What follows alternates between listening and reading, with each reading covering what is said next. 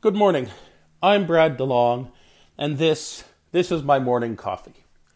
Something that has puzzled me for quite a while is that John Maynard Keynes's 1936 General Theory of Employment, Interest and Money contains remarkably few references to fiscal policy in any form. Search for quote government spending unquote, no matches.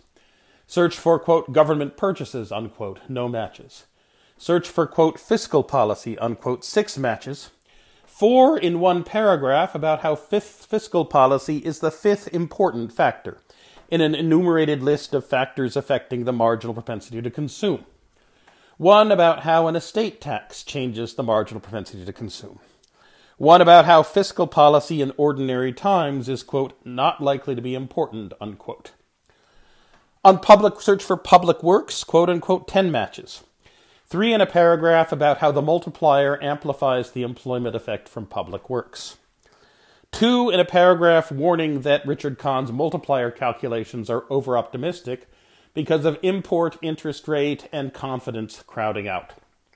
Four on how public works have a much bigger effect when unemployment is high, and how when unemployment is high, quote, public works, even of doubtful utility, may pay for themselves, unquote. And one a criticism of Pigou's logic. And yet the general theory also contains this one paragraph quote, In some other respects, the foregoing theory is moderately conservative in its implications. For whilst it indicates the vital importance of establishing certain central controls in matters which are now left in the domain to individual initiative, there are wide fields of activity which are unaffected.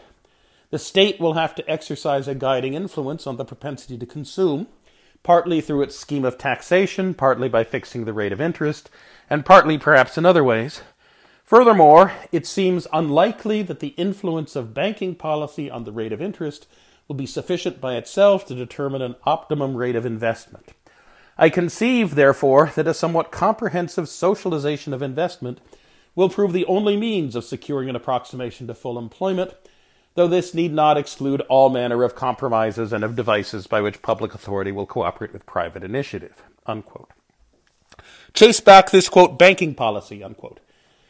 That is the alternative to the quote somewhat comprehensive socialization of investment, unquote. And find there are three cites to banking policy. This paragraph is one.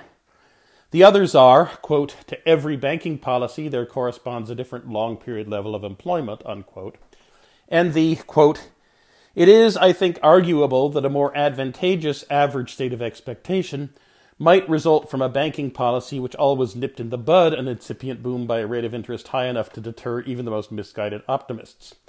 The disappointment of expectation characteristic of the slump may lead to so much loss and waste that the average level of useful investment might be higher if a deterrent is applied.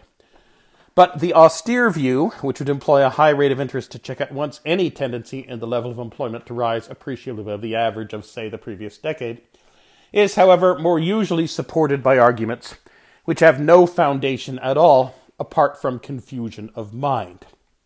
Um, that is, the third cite to banking policy is an attack upon the arguments usually made for monetary austerity with an acknowledgement that there is a coherent case that can be made.